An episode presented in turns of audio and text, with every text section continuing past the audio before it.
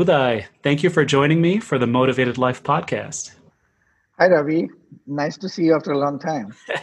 you know, just for the listeners out there, Uday and I uh, worked together many years ago, gosh, 12 years ago or so. And he and his team helped me when I was in a role at Microsoft where my job was to figure out the vision for future versions of our product. And I got a chance to travel the world with Uday and his team and really go deep into the consumer mindset and understand how how technology can really make their lives better and get a, a sense of some of the trends that should drive and did drive how we thought about technology innovation going forward. You know and i've always appreciated how much of a you know creative thinker Uday was and and how he was able to help us see beyond just the surface when we were working with uh, customers and meeting with people and now it's many years later, and I saw some poetry that Uday had written, and I was motivated to go ahead get the book, and was just inspired reading some of these poems, and decided I would, you know, see if he'd be all right to come on to the show. And so I'm super excited to have Uday with us today. You're a man of many talents. And so I figure maybe you can introduce yourself and share everyone with everyone your background, personally and professionally. Who are you? What do you do? I was first trained in industrial design in India uh, at the National Institute of Design, NID, which was started uh, based on a report that Charles and Ray Eames created. Uh, studied six years there. Then I ran my product design practice in India for 13 years before coming back to graduate school at The Ohio State University, where um, I was introduced to the idea of participatory design by a social scientist, Dr. Liz Sanders, who was then the head of research at Fitch, a design company. Uh, that expanded my curiosity from how to design physical objects and their functionalities and their comfort and the, the semantics to how to understand ex- the experience that people want to have in their own life and what pro- what role does product and technologies and artifacts play in helping them live that experience and that's where i studied a lot of literature from anthropology sociology psychology and communications uh, which moved me into design research space. I took up a job at fitch worked there for five years as a design researcher uh, championing participatory design as a team with other members of the team led by liz. Uh, in, two, uh, in 1999 we spun off from fitch uh, the four key members of the research team, including Liz, started Sonic Rim, uh, both in San Francisco and Columbus. Um, our our story, our narrative, evolved from participatory design to co-creation, because participatory design refers so much to the material world, so it doesn't have to be that way. Whereas co-creation, the idea of co-creation was more about creating value as uh, first introduced by C.K. Prahalad hmm. um, in Chicago. Uh, so, and through that experience of talking to people, having dialogue, conversations, doing so many research projects, I had an opportunity to go to 45 or plus countries. And now I take account talking to more than 10,000 people in last 22 years uh, about their dreams and aspirations about life, their realities of life. And what it does is it shapes your understanding of life, not just about products you want to design mm. or experiences you want to design. It also got me curious about how people imagine things, imagine their life, imagine their future. And I came to the conclusion that the future lives in social imagination. Hmm. And it's through by influencing the social imagination by participating in it through a wide variety of channels uh, fiction, technology, uh, social discourse, design of artifacts, and so on.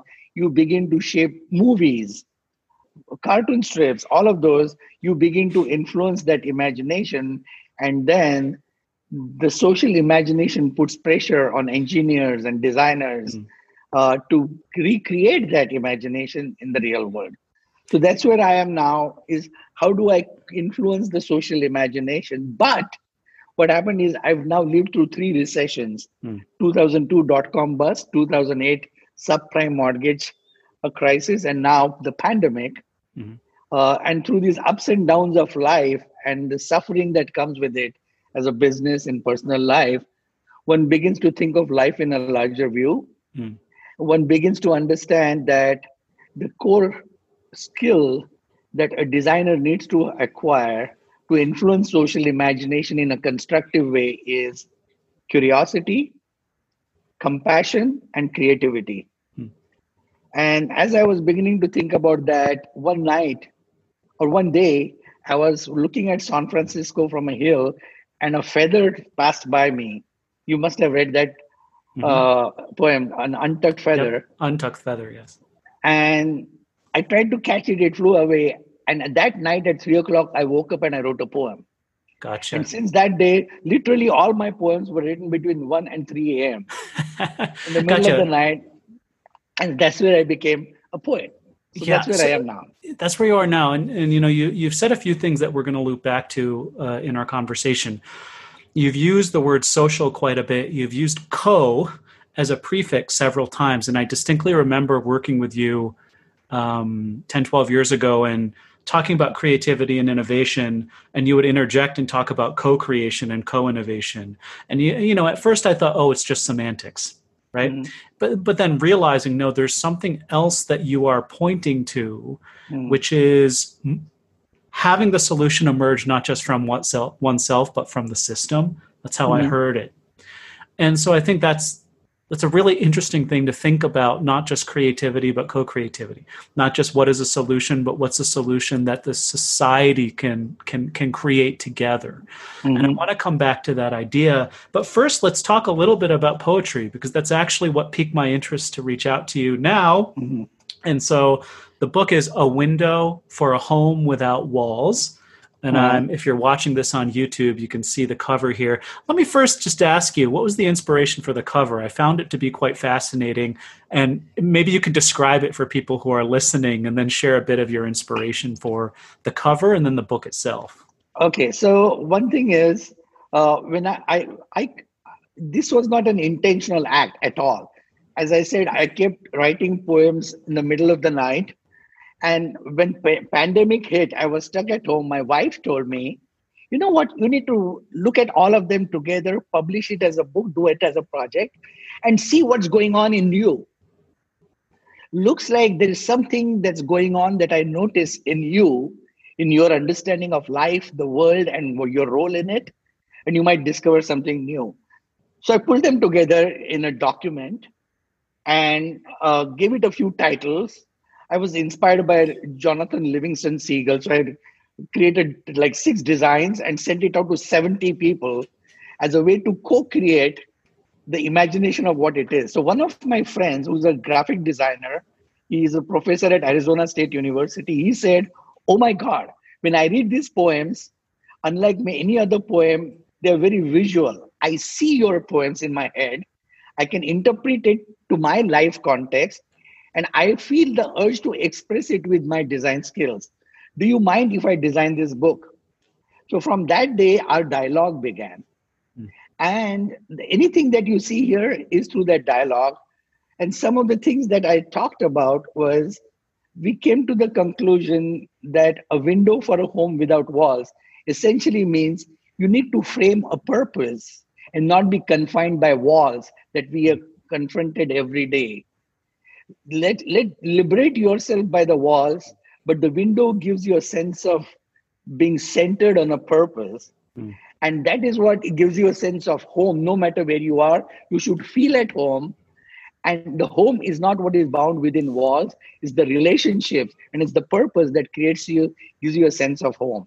So when we create talked about that mukesh came up with this book. There was a title author's name everything. Um, and I said, you know what? I want to be bold here. These poems came out of me. I didn't write them. I don't want my name or the title of the book to be the prominent place. I want the spirit of the window within, uh, you know, home without walls to prevail. So this is like the only book probably in the world that has no text on the front page or on the back page. There is right, no and for and for people listening, uh, listening, there's it's a banyan tree, right? Uh, so it's yeah, a, yeah, it's a banyan tree, which is a you know a big tree that has roots that grow from the branches down to the earth mm-hmm. very grounding bodhi tree also you can say banyan tree and there's a window place where you can see the banyan tree through the window and it's interesting that you you speak to the purpose um, you know a window for a home without walls. To me it spoke to the fact that often in my coaching pra- practice people come saying hey what is my purpose? What is my purpose? as if they have to go find it.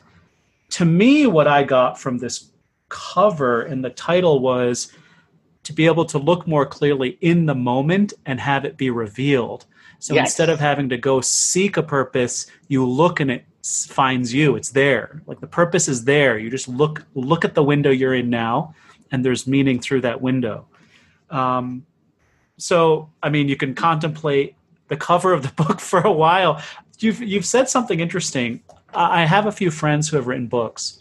Hmm. every single one have said the process was hard arduous backbreaking what was it like for you to produce this? Because it sounds like this was not an arduous process for you. I don't know. Maybe I was wrong. It was fun and playful. And it just, I also invited one friend uh, who's an editor. She's a good copywriter. So she helped me clean up my text and she rewrote all the titles. Uh, so it was fun. We were just between the designer, myself, and Molly, the uh, editor, we were just playing with each other. Hmm. and we were co-creating it. And really i decided this is, this is not my book. It doesn't carry my name on the tag except on the uh, spine. spine. Uh, that's because when you you need to find it when it's in a book rack. And also as you can see the first page when you turn you see a buddha quote. I have always inspired been inspired by buddha because he resonates, his life resonates with my philosophy that he is one philosopher who did not have answers. He set out with questions. Hmm. And I think in life, it's more important to have the right questions than the right answers because answers keep changing, evolving. But to keep refining your questions is important. And that's why Buddha is a big part of my book, also. In in reading the book, uh, one of the themes that struck me in many of the poems was that they pointed people back within oneself. They pointed people back to inner wisdom, to listening inside versus outside. I'm curious for you, where did this insight come that there's some magic to be tuned into the inner world? Uh, there are two things. Number one is life.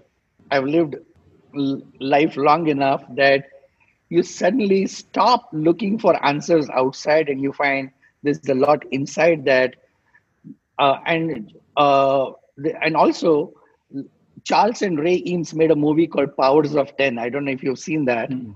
but it's a very interesting movie of a guy stand, sleeping in the backyard on a mat and the camera goes out to the universe shows the entire universe pans back into his body, skin, or to the, the, the universe inside, and both the ends of the universe look the same. And essentially, whether at the micro level, at a mac- macro level, universe has the same form. We are only the bodies in between. So when you want to search, you don't have to walk all the way out. You can walk inside. It's much easier, especially during pandemic. Hmm. And you will can learn the same things there. The same thing with a book called Siddharth. I don't know if you read that. Uh, It's not about yes.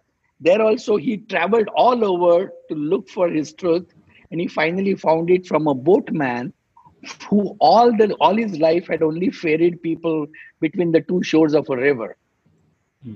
So essentially, you never know where you will find your truth. It exists all over you.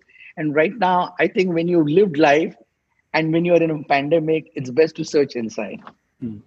How has your inner wisdom shaped your work, shape your life? Have there been some defining moments where you've trusted that voice within?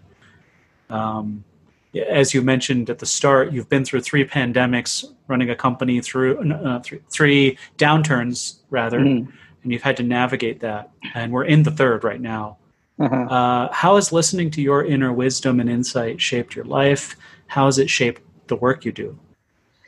I think two things I have learned is one is, and this is something my mother taught me, is to be fearless. I think a lot of things we don't see in the world uh, and don't discover and don't act on is because we have fear holding us back. And my mom, in very early on, taught me to not fear anything. Uh, and I think that's one thing that actually liberates you to see things as they are and not to get too entangled with it. So even bad situation is a part of the cycle. In fact, I wrote something today. You may have read that. Did you read? Uh, not not today. Okay, I, I sent it to you. It's it's a blog called the uh, reclaiming the language in it in which we cry. Hmm. And I say in that blog I have said when I looked at all the most authentic moments in my life and I started making a list, most authentic moments were the ones where I was crying without inhibitions. And I reconstructed that and I wrote a whole blog around it about how do you live most authentic life. And I think authenticity is where you see a clear picture, whether you're down or up, mm. whether you're happy or sad. In fact, in that blog I've written, the pursuit of happiness is such a distorted view of life it it makes you see successful you as a positive and a failed you as a negative. It looks at when you're successful you look at people as successful me and failed they. But actually what pandemic is teaching us is we are all interconnected. And what happens to one affects the other. And you need to take responsibility for embracing all of that and affecting all of that and that's what has like that's the learning that i'm gaining from this uh, a dialogue with life and dialogue with people hmm. i don't you know, if i the, answered your question no no you did and and it made me think uh, you know those moments where uh, a tear falls tear of joy tear of sadness something authentic i think about business mm-hmm. and how then in a business world where you know um, most people don't go into meetings wanting to cry and I'll argue that you know people don't necessarily have to to get get the kind of be be authentic in the way you talk to. How do you take that emotion and then help bring it into a team or a company that's trying to get real about a situation, get real about a problem, get real about the needs of a customer? How do you help bring that authenticity in um, in a way that would work for a business? Uh, I think the first thing to recognize is to be exposed to realities that we are real people with emotions, real people with ups and downs of life, and our customers, our clients are real people. And you have to be engaged in their life in every moment, not just in happy moments, and not just promise utopia sometimes what it takes is just to tell them you need us when you are sad and down. Not necessarily to bring you up and cheer you up but just to know that somebody listens to you somebody is there with you. Uh, you have to empower people not necessarily help people.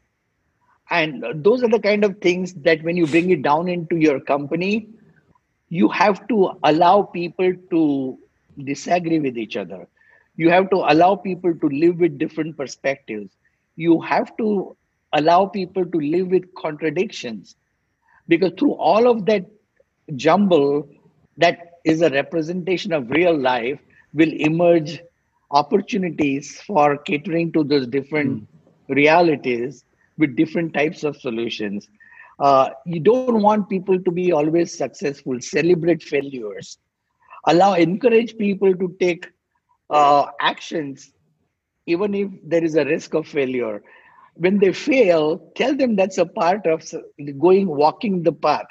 that's the path of being a part of the real world and that's what where i kind of feel this poetry this realization of uh, you know the authentic way of reclaiming the truth uh, it matters and i think a lot of times we tend to celebrate success in an organization celebrate heroes and put pressure on people to succeed and to become a hero. Uh, there is no place for humility. There is no place for uh, living with little. There is always a pressure on growth mm-hmm. rather than there's no uh, celebration of conservation. There's celebration of consumption so i think we are kind of in a world where pandemic has taught us that the rules of living have changed and we may have to redefine the, and extend those rules that we are learning from nature into the ways in which we conduct our business in the future. Mm-hmm. So, um, you know, I, I'd love for you to talk about, you know, at your core as a design thinker and design activist, as I've heard you write about on your mm-hmm. blog, maybe speak a little bit to design thinking and why it matters. And then we'll talk about design activism and what that means and the difference. Mm-hmm. And you know, many of our listener, the listeners are you know, working in the world of tech, perhaps engineers, perhaps marketers. A few are designers, but I'm guessing design thinking will be new to many people. Um, we, they may have heard, heard it as a buzzword, but not really understand what it means. And then design activism, as you would describe it, as as an important element as well. Could you speak to those two and why they matter right now?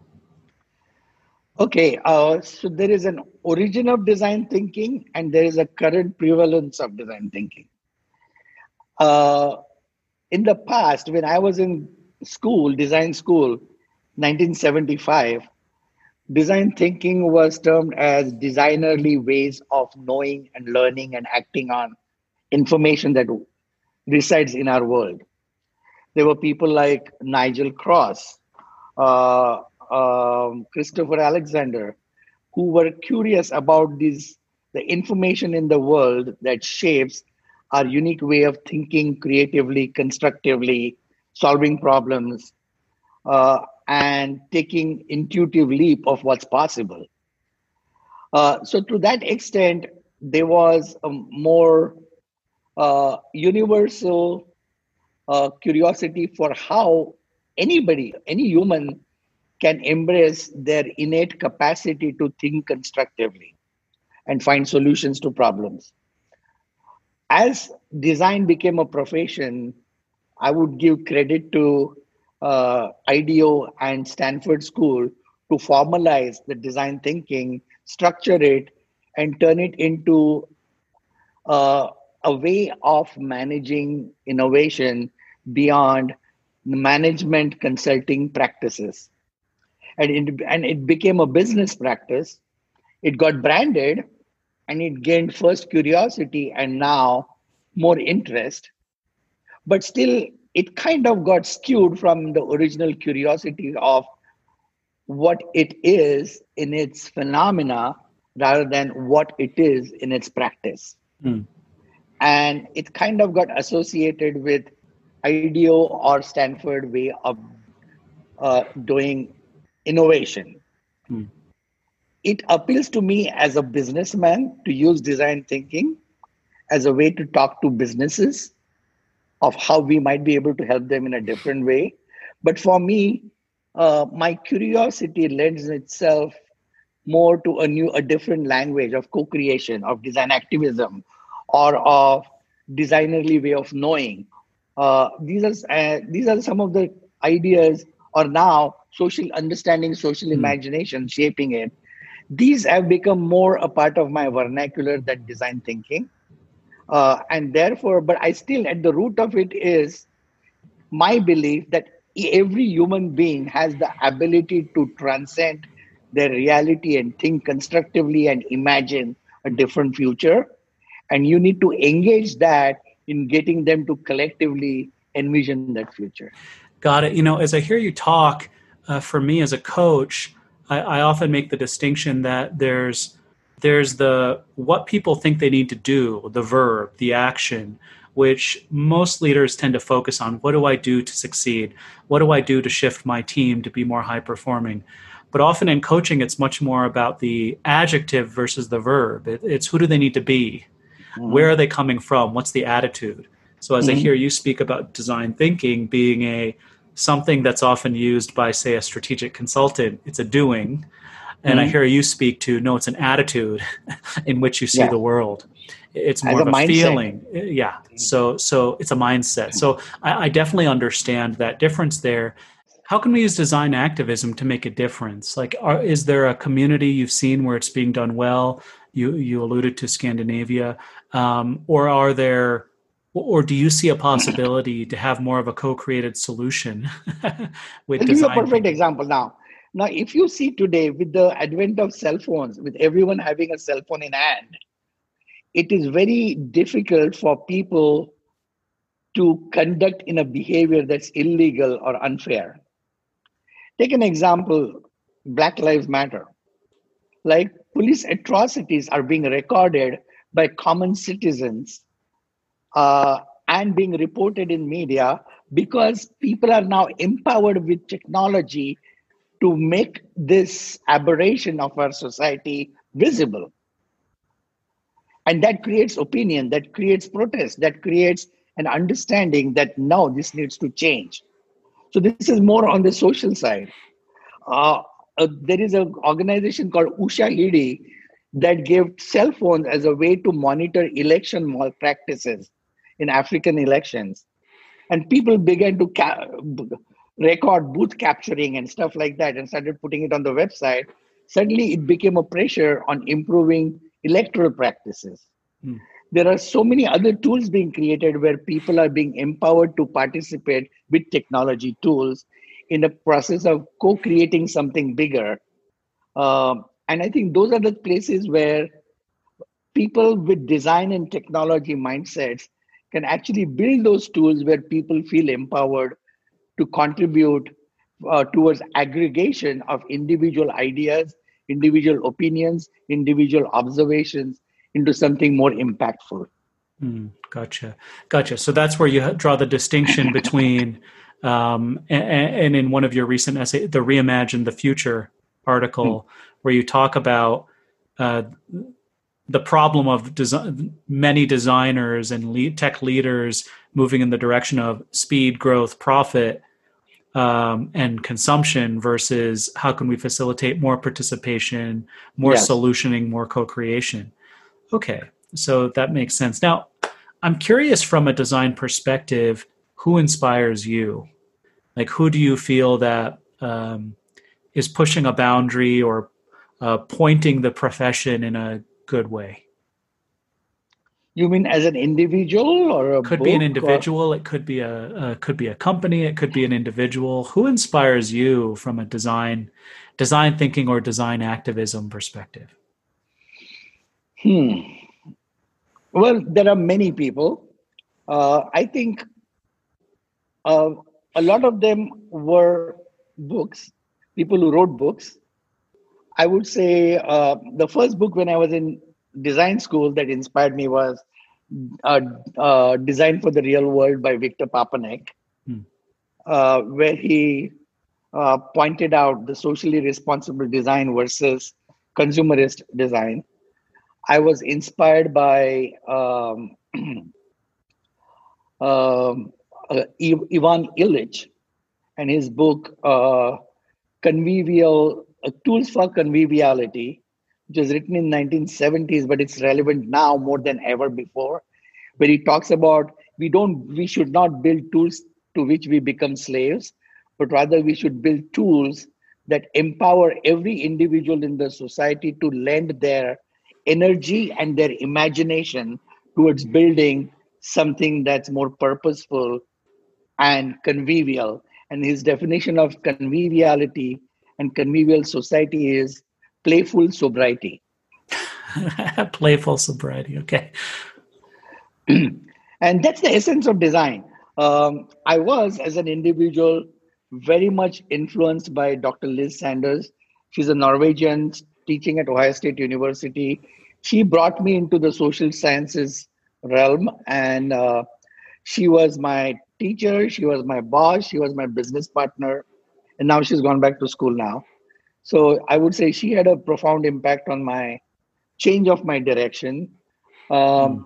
A very interesting uh, book, Understanding Comics, hmm. uh, by Scott McCloud, had a big impact on me because that's where he pointed out that a comic that has minimal detail, very little contour, is easier to relate to than a, than a sketch that has all the detail. Because in a smiley face, you see yourself. In a Superman, you only see a Superman. He also said that strength of comic is in its gutters, not in its frames. So essentially, what he's talking about is how do you create something that provokes people's imagination mm, rather see. than gives them the solution? I see. So those are some of the things. And above everyone else, I admire Buddha for his curiosity and Gandhi for his non-violent uh, vision yes. of building a society of locally relevant tools. Yes, in some ways, design, uh, the epitome of design activism. yes, in how Gandhi facilitated the societal change. Yes. You know, uh, you've alluded to something earlier. Um, and I, I would agree that that you believe all people have creative genius within them, design genius within them, have the potential. So it's not just the the the wild and crazy, tortured soul of a genius who can unlock something um, profound from a design perspective, but that we all have such capacity. Is that right? Absolutely. In fact, uh, I can tell you. Now you have a baby Mm-hmm. Uh, I, will give you my experience with my baby who's now become an, an adult. Uh, right since childhood, we used a technique with her where when there was a situation, something as simple as which dress to wear, or something more conflicting between mom and dad have a difference of opinion, they're angry. Any of those questions, we would involve her in the conversation Hmm. And, and each of us would express our opinions on what's the problem and what's the solution what are our options and we would find that that dialogue actually helped create a greater sense of ownership amongst all of us even when we were tempted to see what her problem was and had a solution to offer when we involved her she cared more for this emergent solution than when we said you don't understand. We've lived a life better. This is what is best for you. Hmm.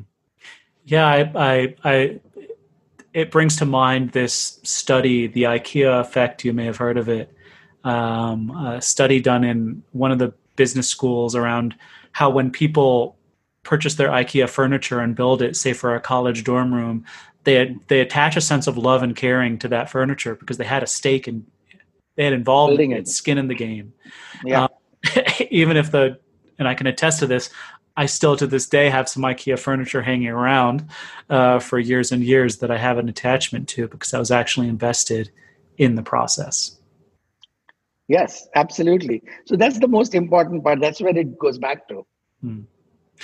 Um, let's talk a little bit about leadership. You know, most people who are listening are, are knowledge workers. Many are running teams what can business leaders and you've spent oh, many many years facilitating uh, innovative and creative workshops with teams. What can business leaders do to unlock more of their own creativity and innovative potential? And also how can they facilitate more of that with their teams? Honestly i, I would say i'm still struggling with it so i have not attained uh, the ultimate competency in that area. But the first thing to learn is to tame your ego. Hmm.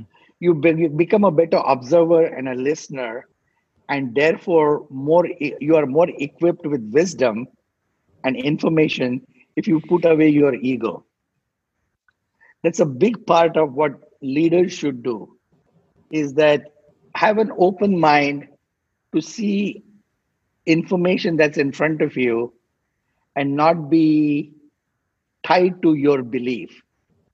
A more recent uh, project that we did I cannot give you the exact company name and the project name, but a very interesting project. It was for a legacy project, for a legacy product that has been in market since 1965.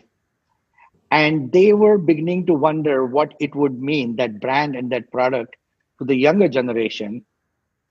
And they had to change the technology associated with that product, but they felt their legacy customers would be annoyed by change of the technology. We and the rank and file in the organization was bought into the idea of aligning with the younger generation. The, the topmost person was had the belief that this is my baby. I've lived so many years with it. This is what our flagship product is. How can you just change this? You're going to piss off our legacy customers. We were able to take some of these middle level leaders through a tour of people's imagination worldwide hear people's stories the younger people's stories their values their understanding of the future. They came back and narrated the stories of what they heard with the senior leader and they were able to change his belief uh, through those stories that if I don't listen to the younger generation, my brand and my product would fade out. Hmm. Whereas it will have a new lease of life to innovate and evolve with the new life as long as I still hold on to the core values of that product. Hmm. And those core values can be manifested in new technology.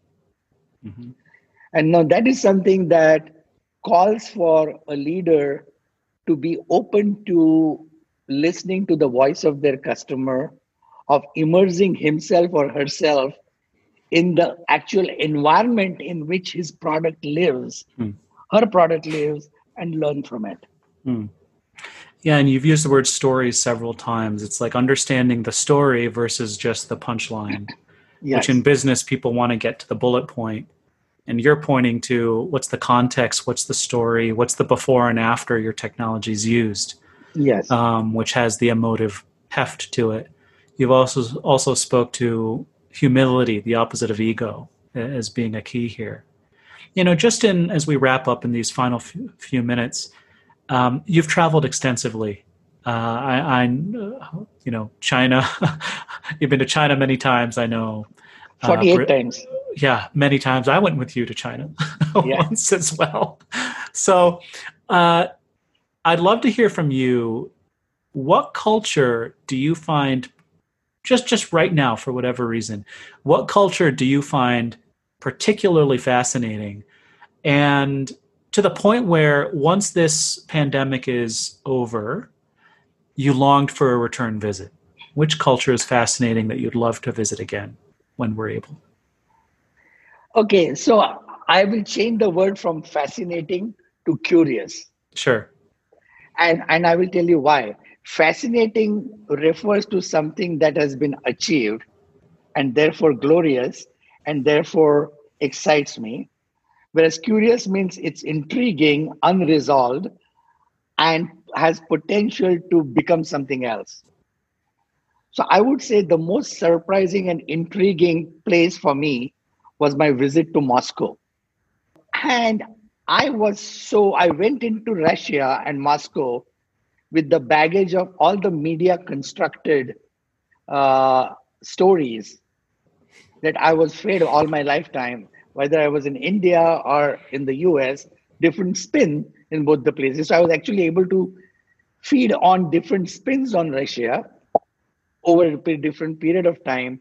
And I go in there, and my project was with young people, and I realized they are as human as uh, the youngsters in New York or Rio de Janeiro or London or Indonesia.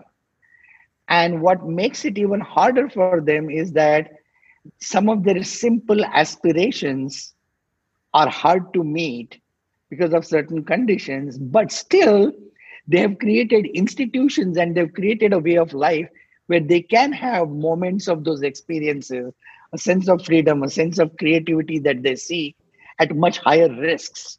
Mm. And I think that's what is is intriguing, exciting, challenging, and like I would also say fascinating. fascinating. Me. Okay. Okay. Wonderful. Um,